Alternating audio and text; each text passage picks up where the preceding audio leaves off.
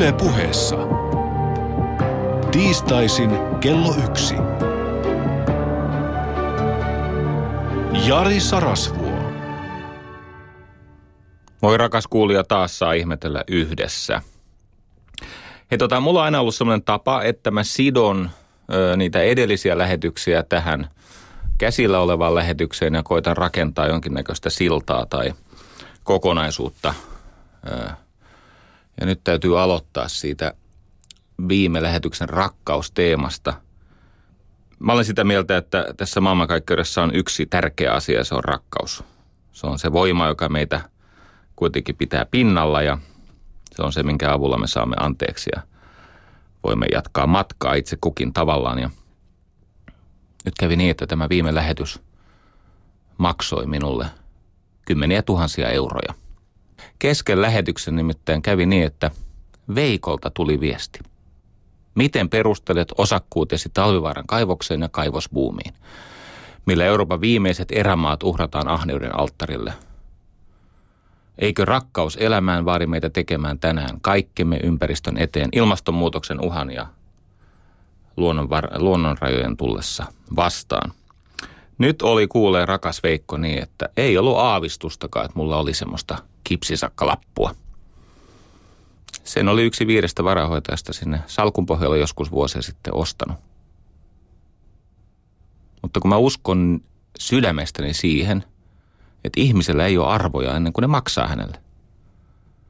Muuten ihmisillä on vaan mielipiteitä. Ja nämä, jotka eivät ole valmiit maksamaan arvoistaa yhtään mitään, ne on kaikkein kovimpia huutelijoita. Ja niitä, jotka sitten suostuu vähän kärsimään arvonsa eteen, niin no, ei heihinkään pidä luottaa ihan niin kuin sokeasti, mutta voi kuunnella ainakin toisella korvalla. Toden totta, siellä oli kymmenentuhatta kappaletta ja ei ole enää. Ja nyt pyydänkin tuottajilta, että mua varjellaan tämän lähetyksen aikana, kun tämä on niin kuin suora lähetys ja, ja mä olen tämmöinen hetken lapsi. Mä yritän yhtä aikaa pitää sitä ajatusta kasassa.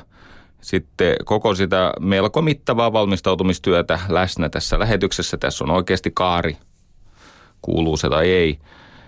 Sitten vielä lukee tuolta aika pitkiä selostuksia, niin mulla ei vaan ryynit riitä. Mun työ, työmuisti on liian pieni, että mä pysyisin pinnalla ja sen takia mä oon vähän suojaton täällä. Mutta hyvä niin. Nyt on puhdas omatunto. Mites siellä päässä? Joo. Tänään puhutaan, kuulkaa, kilpailusta ja se onkin vaikea teema. Mä nimittäin olen vaistonvaraisesti ajatellut, että kilpailu on itsessään hyvä ja ihmiskuntaa eteenpäin vievä ja ihmistä vahvistava voima.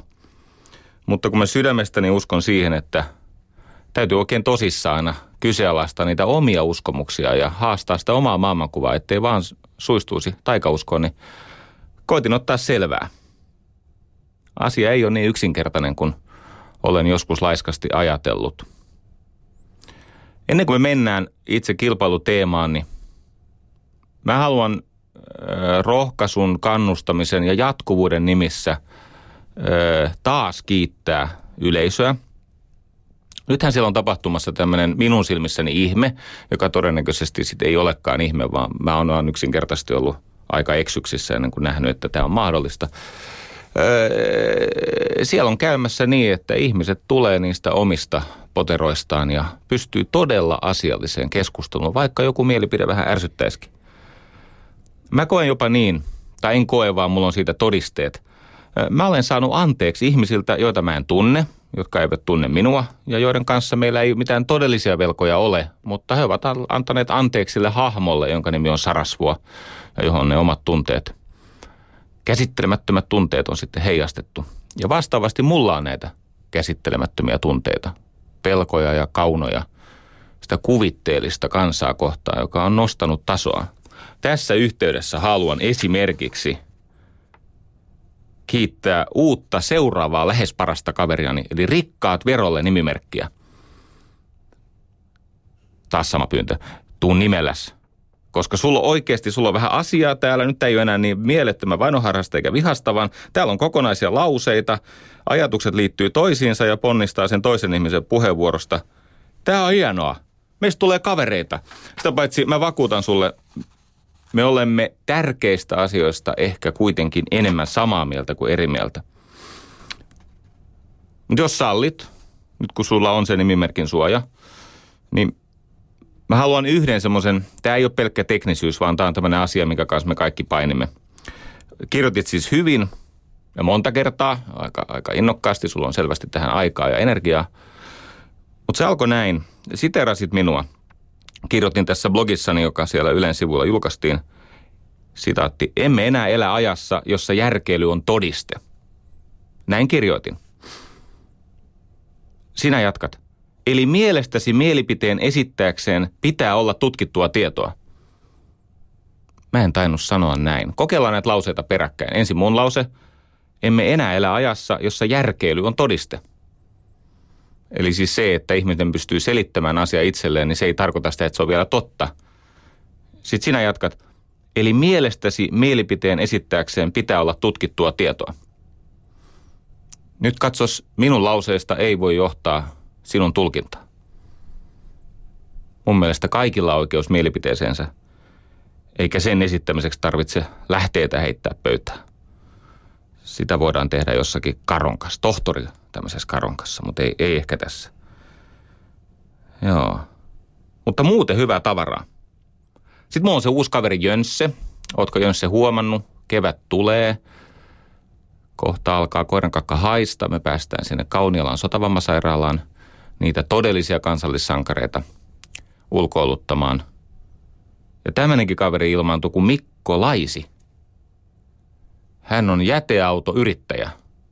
Hän on siis, hän on roskakuski. Hän heitti haasteen.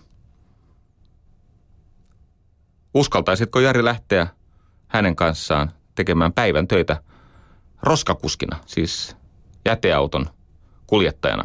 No ehkä on parempi, että mä en sitä kuljettele, varsinkaan jos joutuu jossakin kapealla kujilla menemään, mutta lähden mielelläni.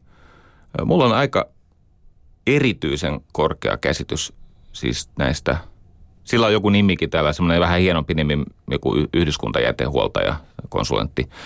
Mutta siis ihan tämmöinen rehellinen roskakuski, niin semmoisesta väestä mä tykkään. Joo. Kerran näin Kauniaisissa, kun tämmöinen sitan auto ajo ohi semmoisen rouvan, joka oli poiminut jonkun toisen koiranomistajan kakat omaan pussiinsa, niin mitä tekee tämä jäteauton kuljettaja? Hän vetää liinat kiinni, peruuttaa takaisin rouvan kohdalle, hyppää pukin paikalta, juoksee auton takaosaan, avaa sen roskanielun, ojentaa kätensä ja hän sanoo, teidän ja kanssakaupunkilaisen kakka, olkaa hyvä rouva. Heittää kakan sinne lavalle ja pokkaa ja lähtee pois. Semmoista väkeä tuolla. Tai kun me saimme Virpin kanssa lapsen, niin meidän roskikseen ilmestyi semmoinen, ilmestyi semmoinen lappu, missä oli kirjoitettu semmoisella kunnollisella työmiehen käsialalla, että jartsa ja vipetti. Paljon onnea, koittakaa kestää. Hyvää väkeä. Joo, Mikko, lähden kanssasi mielellään. Tänään puhutaan kilpailusta. Ensin mä haluan pohtia sitä, minkä takia kilpailu on itsessään ristiriita, se on paradoksi. Se sekä vahingoittaa, eli se syövyttää meitä, että se on välttämätöntä, eli se siunaa meitä. Öö, lähtöön voidaan ajatella tämmöistä mielikuvaa. Piirrä mielessäsi, ystävä, kolmio. Jaa se kolmio vaakasuunnassa kolmeen osaan. Ja tällä kolmiolla, jossa on kolme tasoa, mä yritän kuvata sitä, mitä tämä ihmisenä oleminen edellyttää, jotta tämän kestää ihmisenä läpi ja ehkä jopa iloitsee tästä elämän kokemuksestaan. Meille kaikille tärkeintä on luottamus. Siellä siis tulee neljä L alkuista sanaa, eli perusta on luottamus. Ilman luottamusta me emme uskalla täydesti elää. Ilman luottamusta me emme laske toista ihmistä lähelle. Emmekä yritäkään tehdä yhteistyötä. Mutta perusta on luottamus. Se keskimmäinen taso on tietenkin se, että on liikettä ja liekkiä. Liekki on intohimoa, niin kuin myöhemmin palataan. Ja liike on se, että ihmisen motivaatio syntyy liikkeestä, ei ajattelusta, ei hilloamisesta, liikkeestä. Juha-Pekka Tukiainen kirjoitti, kirjoitti suuremmoisen kirjan tästä aiheesta, joka siis katosi johonkin ihme unholaan, mutta Juha-Pekka Tukiainen, Elämäsi kuntoon. Fantastinen kirja, jossa hän pohtii sitä, että mistä se ihmisen motivaatio elää, tehdä työtä, ponnistella tulee. Se syntyy liikkeestä. Motivaation perusta, niin kuin muuten latinaksi, siis motivaare, niin kuin sanassa revolveri esimerkiksi. Motivaare on liikuttaa. Liike ja liekki. Liekki on energiaa. Se on intohimoa. Mutta se, että tästä luottamuksesta, liikkeestä ja liekistä saisi jotain uutta ja elävöittävää irti, niin tarvitaan se kolmas korkein taso. Sen nimi on leikki. Monessa kielessä urheilu on sama kuin leikki. Siis se sana leikki on monen tämmöisen kulttuuriperimän. Se on lähempänä urheilua kuin se on meidän kielessä. Meille se urheilu on ominaisuuksien ryppyotsasta pakonomasta prosessikehittämistä ja sitten tämmöistä häviämisen välttelyä ja häviämisen kauhun, niin kuin koitetaan saada vastustaja häviämään, ettei itse tarvitsisi hävitä sen sijaan, että meillä olisi voittamisen kulttuuria. Me emme ole yhtä lähellä leikkiä. Jotta me tämän ymmärtäisimme, niin täytyy aloittaa sen kilpailun kielteisistä vaikutuksista.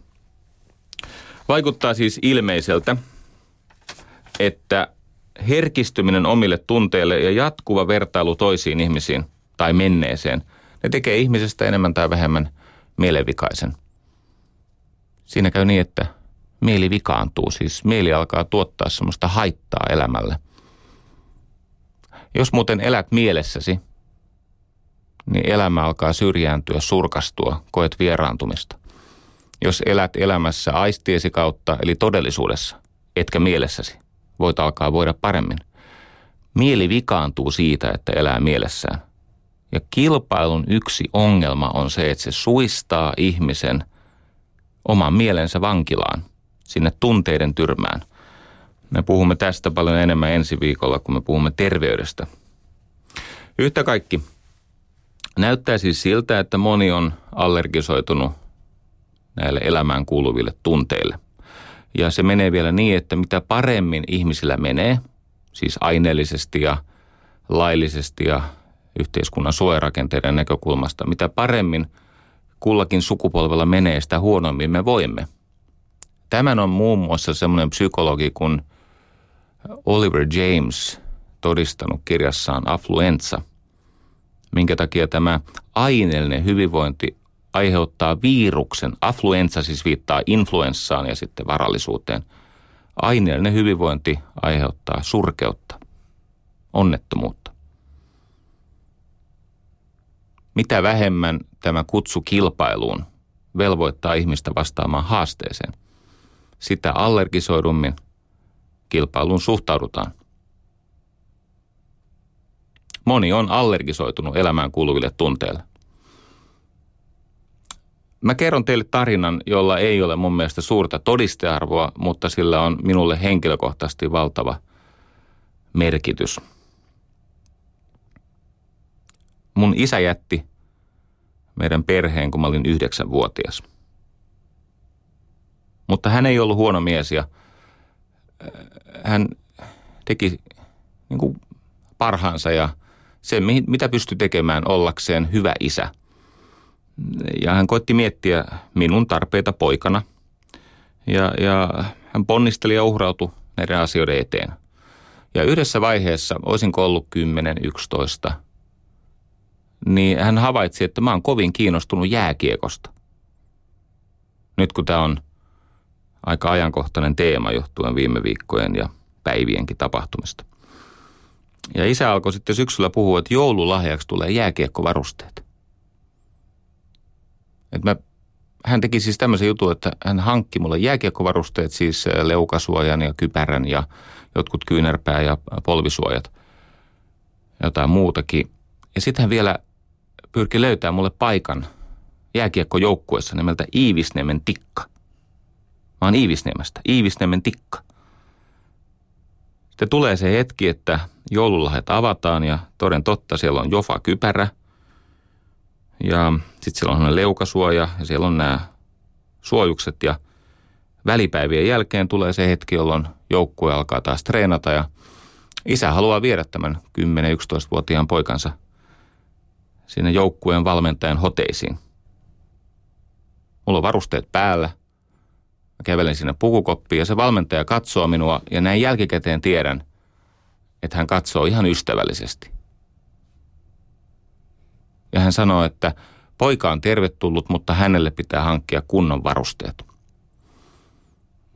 Isä oli itse elänyt isättömän nuoruuden, ollut monta vuotta merillä, ei mitään suhdetta jääkiekkoon. Ja hän oli ostanut semmoiset varusteet, semmoiset leikkivarusteet, siis semmoiset, mitkä löytyy Niksulasta. Jos joku muistaa vielä Niksulan. Siis ei, ei se leukasuoja ollut leukasuoja, se oli semmoinen pieni muoviläpyskä, joka pantiin leukaan kiinni. Ja kypärä ei ollut kypärä, vaan se oli semmoinen leikkikypärä, tiettekö te? Semmoinen tota, ohut, ö, yhdellä nyrkillä koko rutistettava pikkukypärä. Ei ne, ne varusteet ei ollut niinku oikeat jääkiekkovarusteet. Ja se valmentaja ei ottanut mua sitten siihen joukkueeseen, ja hän sanoi, että poika on tervetullut sitten, kun hänellä on kunnon varusteet. No tämä oli isälle, joka oli lesonnut niistä varusteista valtavasti, niin tämä oli isälle käsittämättömän niin kuin kova kolaus hänen ylpeydelleen. Jolloin mun nuoruuden yksi keskeisimpiä ja, ja syvimmin mieleen jääneitä muistoja on se, että ne jääkiekkojoukkueen pojat pelaa siellä valossa kylpevässä kaukalossa ja ne lämii, siis harjoittelee laukauksia siihen puukaukaloon, sieltä tulee semmoista kumahtelua. Tiedätte, minusta ääntä pitää kaukalo, ulkokaukalo, kun sinne sitä limppua lätkitään. Ja me ollaan isän kanssa siellä varjossa, siellä missä nämä kaunoluistelijat luistelisivat, jos olisi päivä. Mutta nyt me ollaan siellä hämyssä, siellä kauempana ja öö, me tökitään kiekkoa edes takaisin. Isä ei halunnut viedä mua heti siitä kotiin, vaan halusi, että tota, eikö niin, että ei tämä paljon odotettu joukkueeseen liittyminen, ettei se nyt ihan täys mahalasku olisi, vaan että me vähän aikaa siinä pakkasessa seistään hokkareilla ja tönitään kiekkoa edestakaisin. Mulle ei tullut surku itseni puolesta. Mun suretti isä, kun mä näin, että hän niin kuin koitti olla siinä jotenkin urhea tai pystyruotoisena, mutta se oli vaikeata. Nyt tulee se varsinainen pointti. Okei, ei ollut mitään menoa mihinkään joukkueeseen. Tähän asiaan ei koskaan palattu. Se oli nöyryyttävää. Se oli noloa. As, äh, en mä mihinkään jääkiekkojoukkueeseen sit ikinä päässyt. Eikä tullut uusia varusteita. Mutta ei tullut myöskään traumaa. Semmoista se elämä on. Se ei ole kauhean tasapuolista, se ei ole aina reilua, se ei aina onnistu, vaikka aikomukset on hyviä. Niin kuin William Blake niin kauniisti sanoi, että tie helvettiin on kyvet, kivetty hyvillä aikomuksilla. Ja helvetin portin pielet on koristeltu hyvillä ideoilla. Emme tänä päivänä ajattele siitä mitään pahaa. Mutta siihen aikaan suhde kilpailuun ei ollut samalla tavalla allergisoitunut. Nyt tämä on herkempää. Ja samalla kun se on herkempää, niin siinä on myös tämmöinen syöpymisen vaara. Yle Puheessa. Tiistaisin kello yksi. Jari Sarasvuo. No nyt kun valmistauduin tähän lähetykseen, niin aloin lukea tutkimuksia.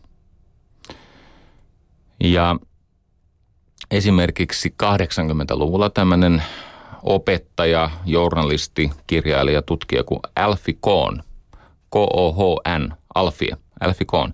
Hän käynnisti tämmöisen ristiretken kilpailua vastaan. Hän oli sitä mieltä, että oikea annostus kilpailua kouluissa, kodeissa, työpaikoilla, yhteiskunnassa, oikea annostus on ei yhtään, eli täysraittius kilpailusta. Ja tota... Tämä siis sen takia, että sillä kilpailulla on niin tuhoisa vaikutus ihmisten itsetuntoon. Eikö niin? Siis kilpailu synnyttää itseepäilyä, jopa itse vihaa joskus. Ja niinhän se vertailu ja itsetarkkailu tekee. Ja edes voittaminen ei tosiasiassa aina kasvata ihmisen luonnetta, koska joskus se johtaa ylpistymiseen ja tämmöiseen suorastaan niin kuin ilkkuvaan ylivoimaan.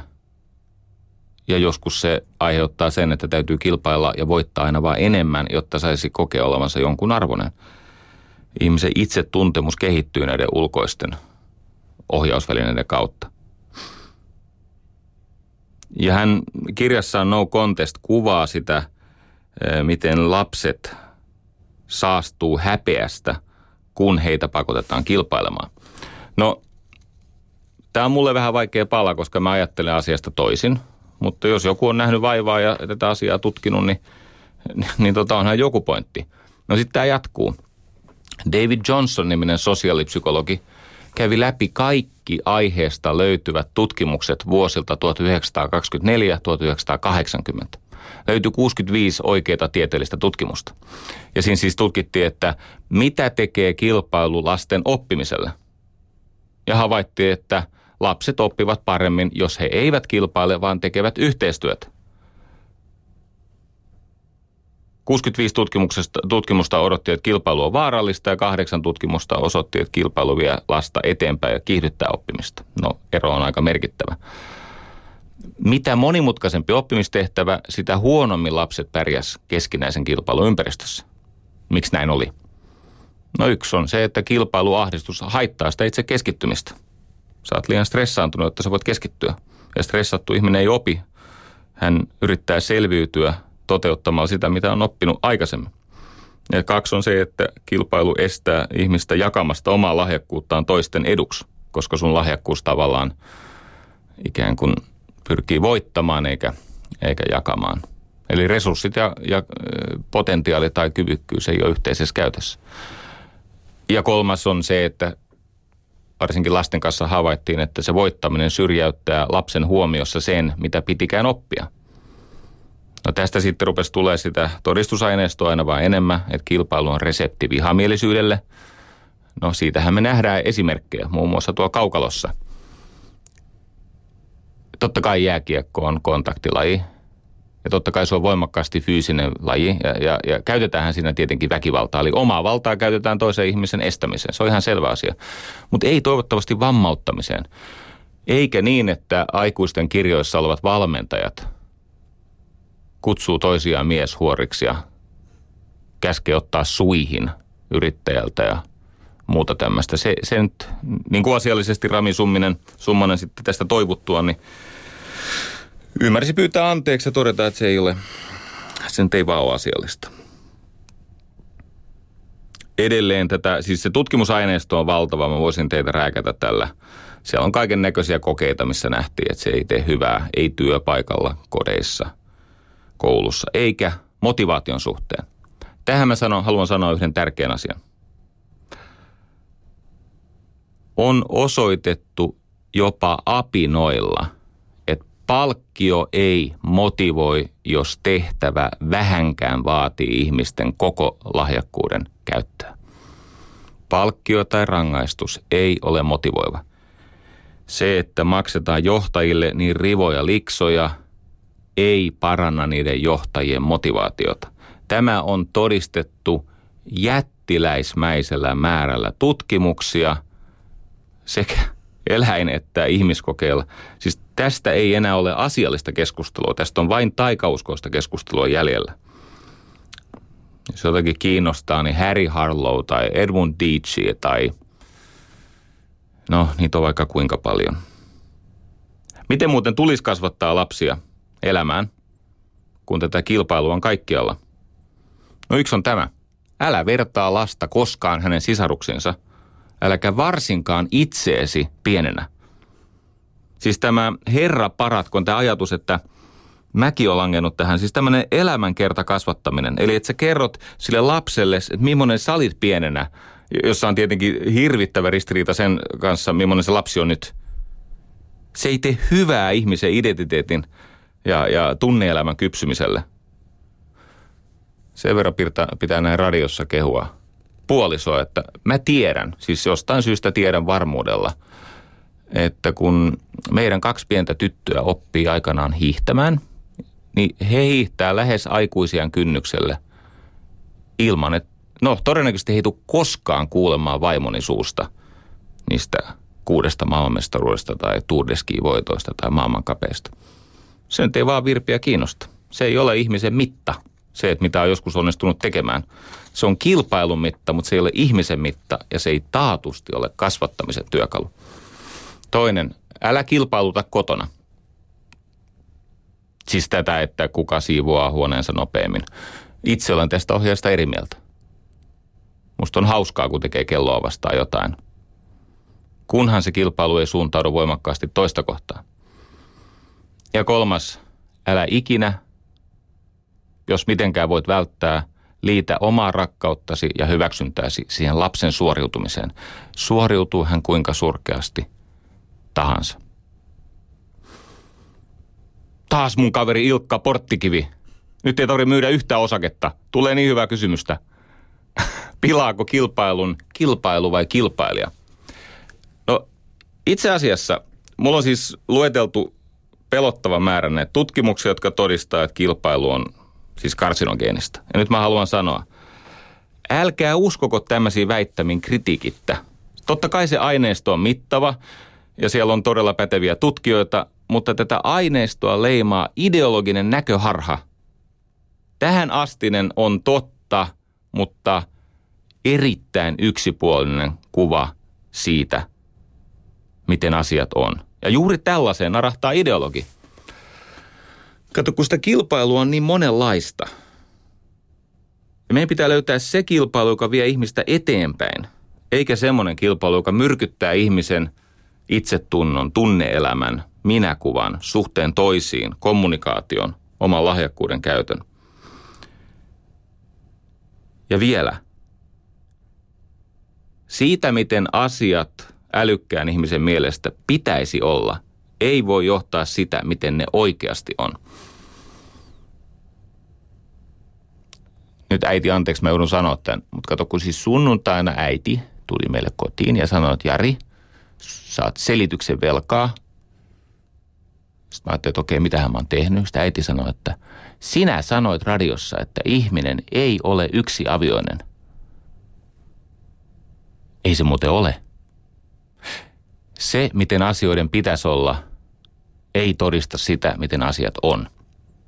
Me emme lajina ole yksiavioinen, sen takia on näitä kaiken maailman normeja ja kulttuurisääntöjä ja uskontoja, erilaisia valoja ja muuta kontrollia.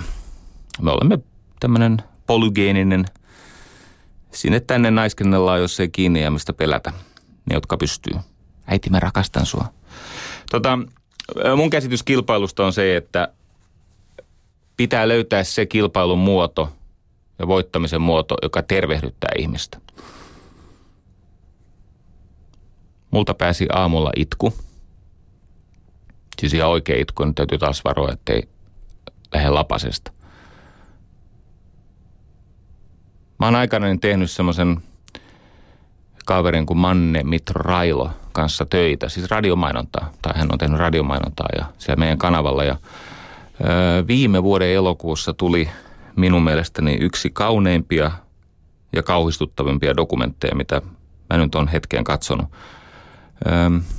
Se on dokumentti Minna ja Mitro Railon tyttärestä Mikaelasta, yksitoistavuotias voimistelijatyttö.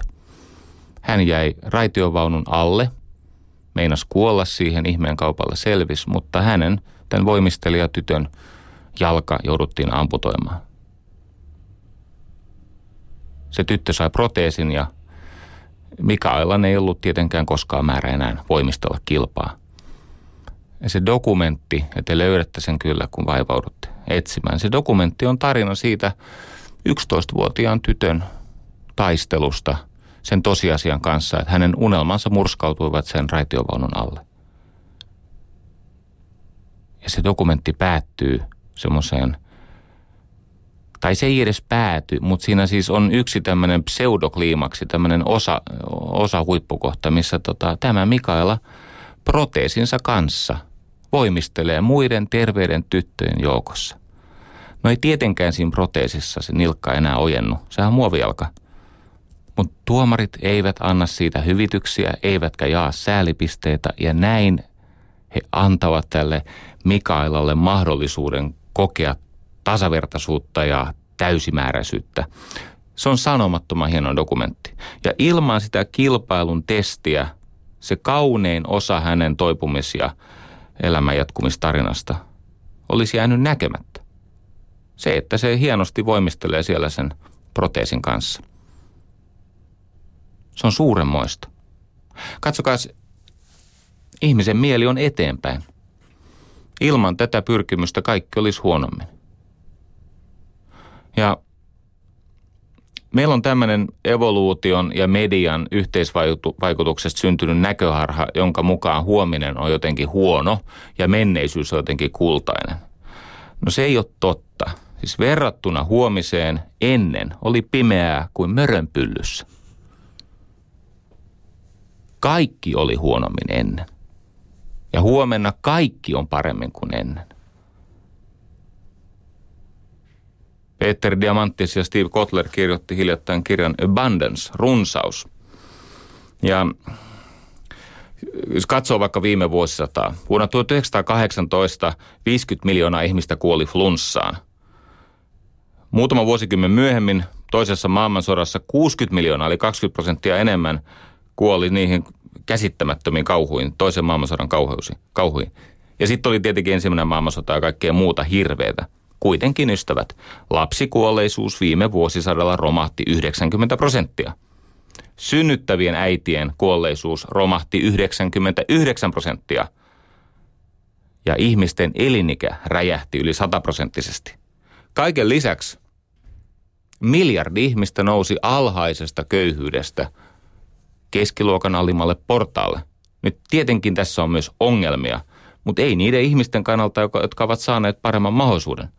Paljon on pielessä, paljon on tekemättä, mutta jos kaikki on aina kusta ja paskaa, eikä uskoa, toivoa ja rakkautta elämään ole, no, me luisutaan kohti huonompaa sinne mörön pyllyyn, eiliseen, jolloin oli huonommin.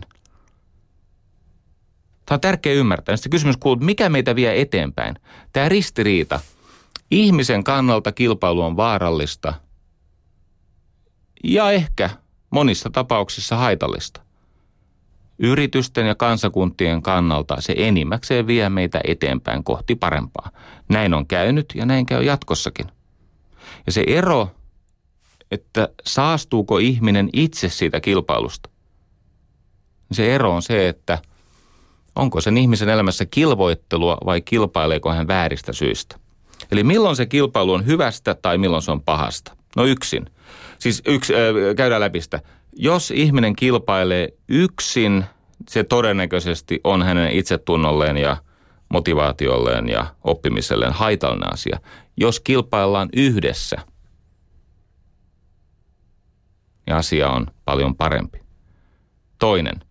Kilpaillaanko palkkion vuoksi vai haastetta tutkien? Ne on, kaksi maailma, ne on, ne on täysin eri asia.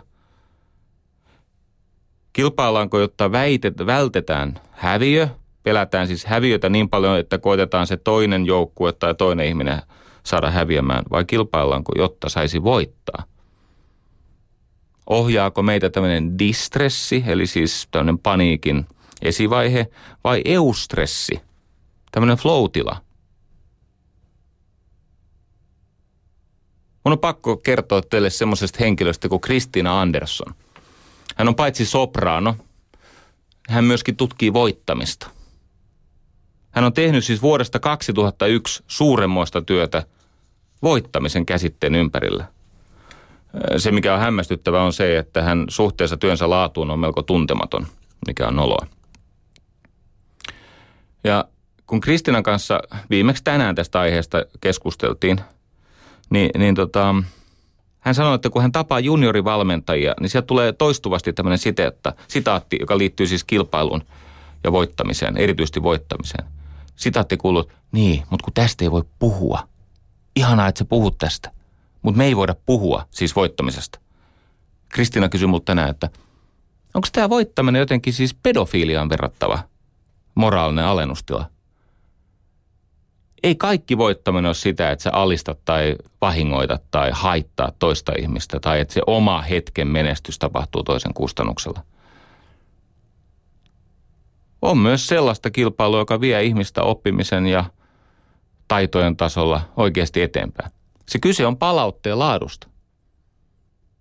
Kohdistuuko se palaute sun identiteettiin, joka on vaarallista? Eikö niin, sä oot hyvä, sä oot huono, sä oot lahjakas, sä oot lahjaton. Se on vaarallista. Identiteetti on väkevin voima ihmisessä, mutta se on myöskin se haurain ja herkimmin haavoittuva voima ihmisessä. Vai kohdistuuko se palaute sen ihmisen asenteeseen, nykyiseen taitotasoon, pyrkimykseen oppia? Ja edelleen, kun ihminen tekee jotain, saako hän palautetta siitä tekemisestään vertailevasti, eli sut sijoitetaan johonkin ihmeportaikkoon suhteessa toisiin? Vai kohdistuuko se palautuminen tai palaute tekemiseen? Eli mitä voidaan tehdä seuraavaksi? Kristina Anderssonilla on paljon todella hyviä juttuja, mutta yksi helppo tässä radiossa opetettava asia on nimeltään win. Tietenkin, siis niin kuin englanniksi win, tulee kolmesta sanasta, englannin kielen sanasta. What is next? What is next? Siis tämmöinen hahmotus, että mikä on seuraava järkevä askel. Tämä suurpsykologi Mihaly Csikszentmihalyi puhui flowsta. Ja hän sanoi, että yksi flown ehto on tämmöinen autotelia. Auto on itse, niin kuin sanoissa automaatti, automobiili, autonomia. Ja teelos on loppu. Autotelia on itse loppuisuus. Eli se, että sä hahmotat, mikä on seuraava järkevä askel. Ja sitten se ajatus on, että kun ihminen mobilisoi energiaansa, siis hän saa voimavaroja käyttöön, koska ilman hyvää fiilistä ihminen ei vapaudu toteuttamaan itseään sitä kautta ehkä voittamaan. Niin sä oot kykenevä ottaa sen seuraavan askeleen. Ja tämä on se voittamisen kulttuurin ydin. Hahmotetaan tilanteita, tartutaan niihin voittaviin mahdollisuuksiin, pelataan sitä todennäköisyyspeliä niin, että, ne, että sä pelaat vahvuuksiesi kautta sen voittavan aloitteen tekemistä ja sitten sen tilanteen loppuun, siis voittamaan lopputulokseen viemistä. Ottakaa kuulkaa siellä humu, mikä tämä humu, huippu-urheilun muutosryhmä. Jos mitenkään siedätte vierasta tulta Herran alttarilla, niin ottakaa tähän Kristiinaan yhteyttä. Ei tarvitse minua ottaa, en mä siitä aiheesta. Mä oon jo sanottavani sanonut. Joo. Siellä alkaa kohta, siis vasta tasalta, tämä naisten kymppi, mutta kun siellä Valdefiemessä odotetaan jo innolla, niin mä ajattelin loppuun kertoa teille kaikkien aikojen voittajasta. Siis kaikkien aikojen valmentajasta. John Wooden, eli melkein satavuotiaaksi. Siis muutamaa kuukautta vaille satavuotiaaksi. Hänen ajatus voittamisesta oli tietenkin se, että ihminen harjoittelee ja kilpailee saavuttaakseen mielen rauhan. Kuulostaa ristiriitaiselta kaiken sen kanssa, mitä mä oon tässä sanonut. John Wooden sanoi, että mielenrauha on suora seuraus siitä täyttymyksestä, joka syntyy tiedosta, että minä tein tänään parhaani omien kykyjeni asettamissa rajoissa päivän kuntoni mukaisesti. Siis tämä John Woodenin menestyksen mitta on mahdoton käsittää. Siihen aikaan, kun Yhdysvalloissa yliopistokoripalloilu oli maailman atleettisin laji, niin kahteentoista vuonna tämä hänen joukkueensa, joka siis aluksi oli ihan kuraa, tämä U C L A, se voitti kahteentoista vuonna kymmenen kertaa sen mestaruuden. Se on vähän niin kuin Stanley Cup öö, jääkiekossa. Ainut vaan, että ne oli siihen aikaan atleettisempia kuin missään muussa lajissa. Seitsemän kertaa peräkkäin. kahdeksankymmentäkahdeksan ottelua niin, että ne ei hävinnyt yhtään kertaa. Hänellä on sanoin kuvaamaton voittamisen ö, kulttuuri ja menetelmä, jonka tämä humu on missannut täysin. Siis huippu-urheilun muutosryhmälle tiedoksi, että tämä urheilijakeskiöön on ajatusvirhe. Se pitää laittaa se valmennuskeskiöön. Näin tehdään Jamaikalla, Ruotsissa, Yhdysvalloissa, Saksassa, joka Venäjällä, joka puolella, valmennuskulttuuri keskiöön. Äkää mua uskoko, katsokaa se John Woodenin tarinaa. Te monet niistä te, te tunnistatte, koska ei ole urheiluihmistä, joka ei tunnusta, tunnistaa sitä. No siinä keskitytään kilvoitteluun. Hän sanoi aina, että varmaan tulee siis lahjakkaampia pelaajia meitä vastaan, mutta koskaan ei tule paremmin valmistautunutta porukkaa. Hän oli sitä mieltä, että pitää opetella tuntemaan rauhaa stressattuna. Eli ajatus on tämä, että se, jolla on enemmän aikaa ahdisteltuna, se voittaa. Pätee muuten kaikessa urheilussa. Siellä on enemmän aikaa stressattuna. Ole nopea, mutta älä koskaan kiirehdi. John Wooden oli sitä mieltä, että tasapaino on kaikki. Siis ihminen on vahva tai heikko suhteessa tasapainoasemaansa. Jos katsotte lätkän historiaa, niin lätkä on täynnä esimerkkejä tyypeistä, jotka ei vedä hirveästi leukoja eikä nosta paljon jalkakyykyssä eikä penkiltä, mutta ne on käsittämättömän tilannevahvoja siellä kaukalossa. Miksi? He ovat tasapainossa. Mario Lemieux, Wayne Gretzky, Saku Koivu, Martti Jarkko veti kulma neljä leukaa autettuna. John Wooden kielsi puhumasta voitosta.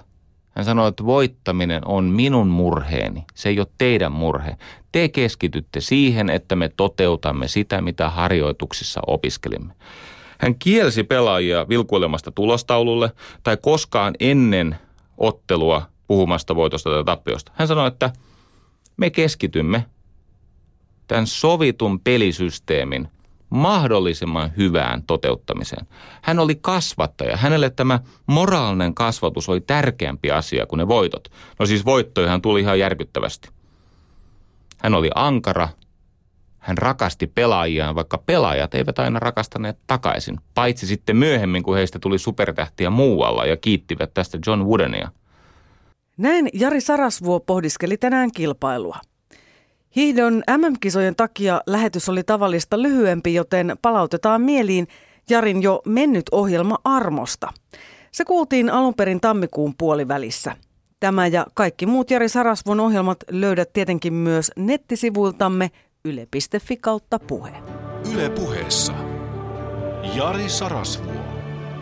Olen monta kertaa miettinyt, että miksi protestanttisissa maissa on niin armoton tämä meno kanssaihmisten kesken. Ja miksi katolisissa maissa kuitenkin on tosiasiallisesti vähemmän mielenterveysongelmia, päihdeongelmia, perheväkivaltaa, syrjäytyneisyyttä. Siis katolisissa maissa itse en hirveästi arvosta esimerkiksi roomalaiskatolisen kirkon naisvihaa, joka pitää koko maapalloa ja sen tulevaisuutta panttivankina. Se on muuten ihan huono juttu. Eksyn vähän aiheesta, mutta totean vaan, että kaikki uskonnot vihaa naista, mutta harvat yhtä vakavin seuraamuksen kuin tämä roomalaiskatolinen kirkko. Palataan asiaan. Haluan kehua seuraavaksi katolilaisia. Nimittäin katolisissa maissa ihmiset voi paremmin itsensä kanssa ja keskenään kuin protestanttisissa maissa, jos mittareita ovat mielenterveysongelmat, päihdeongelmat, syrjäytyminen, väkivalta ja niin poispäin. Mun väite on se, että se perustuu anteeksiantoon, jota harjoitetaan rippi-nimisessä rituaalissa.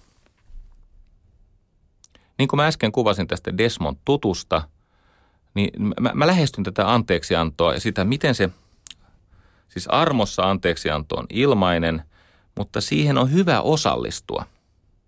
Okei, mä kerron tämän tarinan kautta. Meillä on siis mies, joka menee ripille. Hän pitkästä aikaa pakottautuu sinne pömpeliin, missä hän auktoriteetin edessä kohtaa syntinsä. Ja kaikki me, jotka olemme katsoneet mafia-elokuvia, tietävät tämän kohtauksen. Tämä syntinen, taakkaa kantava mies istuu sinne lootaan ja hän sitten sanoo, että forgive me father for I have sinned. Eikö niin, suoraan Koppolan leffasta. Ja niin ne kai sit oikeasti sanoo, että anteeksi isä, olen tehnyt syntiä. Idea on auktoriteetin edessä pysähtyminen. Lupa tuntea itsensä pieneksi ja autetuksi. Jolloin pappi sanoo, että okei, koskas viimeksi kävit. Ja sitten tämä Corleone sanoo, että no siitä on vähän aikaa, siinä välissä on tullut tehtyä kaikkea. Eli sen tarkoitus on muistuttaa siitä, sitä syntistä siitä, että siellä pitäisi käydä usein ja sen rituaalin pitäisi olla osa tämmöistä hengellistä hygieniaa tai, tai mielenterveyshygieniaa. Jonka jälkeen pappi sanoi, että no mitä sä oot tehnyt? Ja perheisä sanoi, että niin, mä olen haistellut naapurin rouvan pikkuhousuja. Pappi kysyi, että pikkuhousuja, haistellut pikkuhousuja. Mies sanoi, että niin, ne vie mut sellaisiin tunteisiin, jota ei ole sopiva täällä Herran huoneessa lausua. Pappi ei anna periksi. Haistelit pikkuhousuja. Otitko muuten pyykkinarulta vai pyykkikorista? Se ei katsos kuulijaa ole ihan sama asia. Otatko ne pikkuhousut pyykkinarulta vai pyykkikorista? No ensinnäkin se pelittää paremmin se pikkuhousujen nuhkiminen, jos ottaa pyykkikorista. Mutta täällä papin kysymyksellä on merkitys. Hän koittaa viedä tämän ihmisen synnintuntoon rohkaisemalla häntä kuvaamaan, mitä hän on tehnyt. No sitten hän tunnustaa, että no eihän nyt kukaan pyykki narulta ota niitä. Se on sama kuin kävisi siis Stockmanilla hakemassa pyykki, näitä pikkuhousuja. Tietenkin pyykkikorista. Ja sitten tämä jatkuu. Ja niin kuin sanotaan, että ei ole sitä synnin anteeksiantoa ilman katumusta. No tässä armo sai nyt hintalapun ja niinhän näillä roomalaiskatolisilla onkin. Mutta ei se mitään, ei mennä siihen. Meidän armokäsitys, tai luterilaisten armokäsitys on erilainen.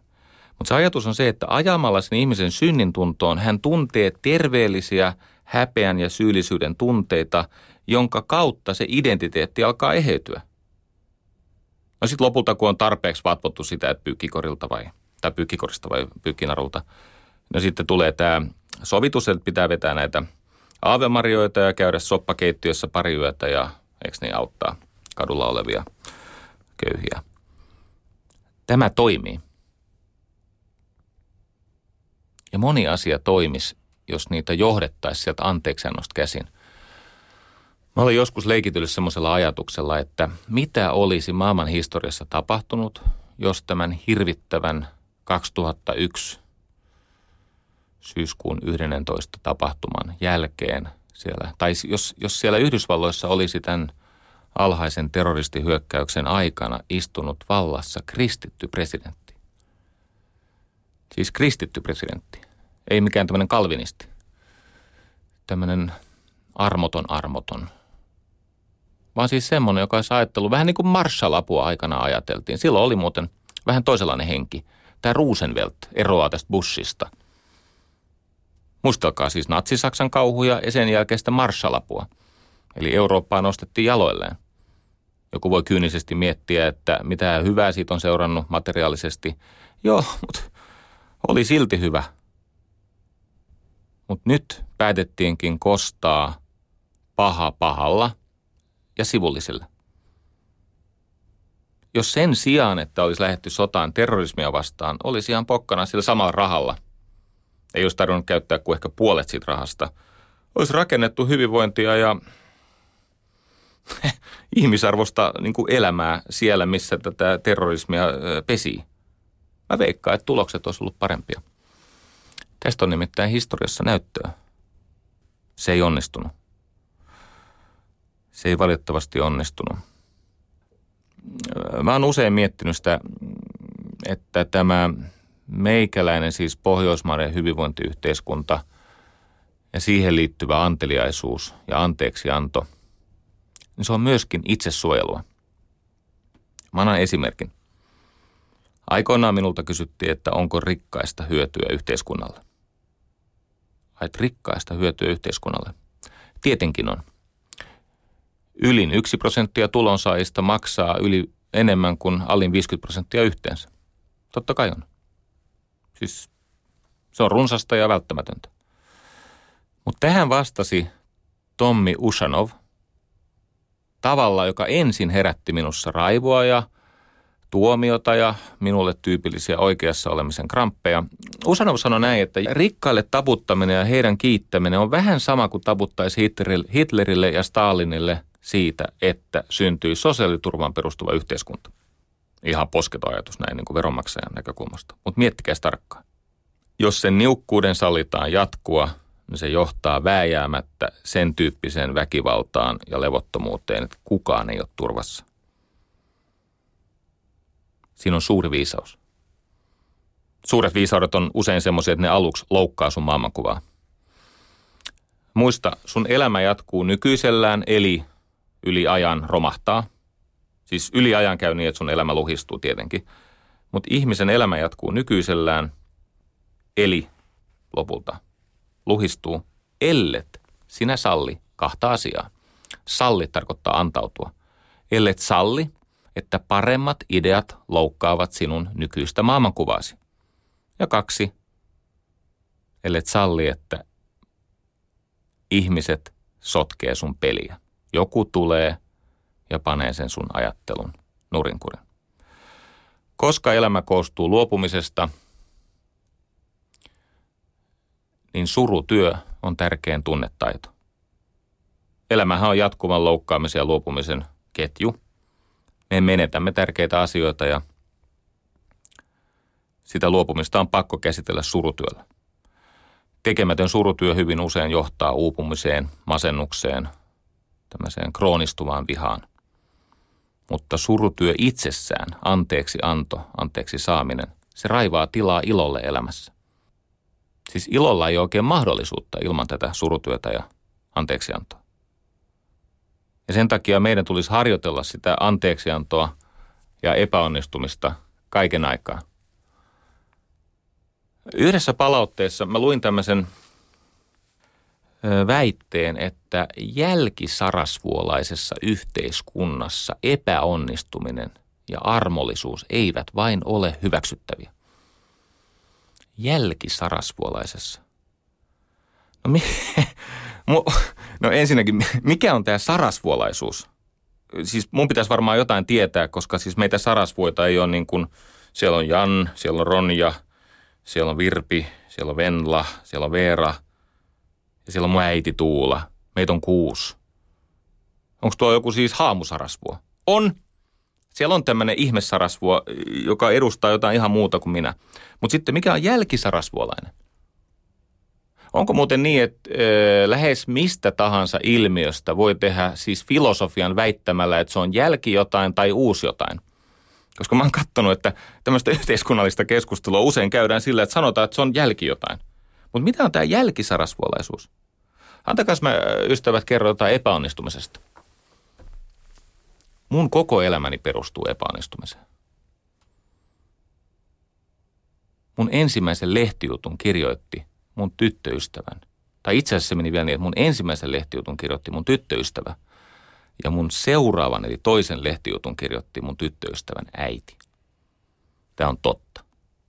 Mä oon sittemmin sit saanut kirjoittaa myös niin kuin omin voimin, mutta edelleen mielellään vastaanotan apua, ja olen sitä saanutkin. Kiitos. Mut, no radion tekeminen alkoi aika vaikeasti. Televisiosta ei tule alu, alu, aluksi mitään. Ja sitten kun elämässä vauhti kiihtyi, niin niinhän siinä lopulta kävi, että mä epäonnistuin kaikkein tärkeimmissä asioissa, mitä mun elämässä on. Mä tärvelin ihan hyvän perheen. Mä ajoin yritykseni ja elämäntyöni kuoleman vaaraan. Mä, mä, mä siis mä, tuhosin terveyteni. Siis ei kehtaa kertoa, mitä kaikkea siitä on seurannut. Mutta mä oon saanut anteeksi siltä perheeltä, minkä mä rikoin, niiltä ihmisiltä, kenen kanssa mä teen työtä, jotka on omistanut osan meidän yhteistä unelmaa, jotka ovat joutuneet pettymään. Terveyskin tuntuu kohenevan. Siihen tosi vähän auttaa tämä suora lähetys. Mutta noin yleisesti ottaen, siis on semmoinen olo, että tässä niinku voi vaikka vielä selvitä ja elävöityä. Mä en ole ainoastaan saanut anteeksi. Mulle ollaan oltu hyvin anteliaita. Siis mä oon saanut ihanan perheen tilalle, uusia työkavereita, kaikki entiset ei vihaa. Mitä mä koitan, ystävät, täällä sanoa? On se, että semmoinen ajatus, jossa ei saisi epäonnistua tai olla riittämätön ja puutteellinen ja ihmisen kokoinen ja haavoittuvainen. Semmoinen ajatus on paitsi siis lohduton, niin se on luovan prosessin ja elämän eteenpäin kuljettamisen näkökulmasta täysin järjetön. Se, se on, se ei toimi. Katsokaa, kun ei tämä täydellistymisen fantasia ketään eteenpäin vie. Se riittää, että sä oot kyllin hyvä. Se riittää, että sä annat sen, mitä tänään päivän kunto voi antaa. Vaimoni Virpi voitti Kuitunen nimellä aika paljon näitä hiihtokisoja. Siis paljon on niin paljon, että hän taisi olla kansainvälisesti menestyneen suomalaisurheilija viime vuosikymmenellä. Hänellä on valmentaja Jarmo Riski. Suuremmoinen mies, yksi viisaimmista miehistä, jota olen koskaan tavannut. Kun ensimmäistä kertaa kysyin Jarmo Riskiltä, että, tai oli vielä niin, että mä siis kuulin, kun hän esitti tämän tämmöiselle mm, päätään pudistele, pudistelevalle yleisölle, kun häneltä kysyttiin, että mihin se voittaminen perustuu. Niin hän vastasi, että voittaminen perustuu moraalisen perusluottamuksen tilaan. Eli että sä luotat siihen, että se tehty työ kantaa. Sä luotat siihen, että tänään kaikki, mitä mä oon tämän hetken eteen tehnyt, tulee mun käyttöön. Ja mä annan tässä hetkessä parastani.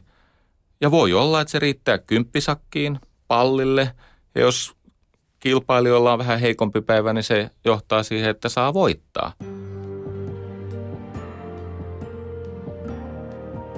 Yle Puheessa. Tiistaisin kello yksi. Jari Sarasvuo.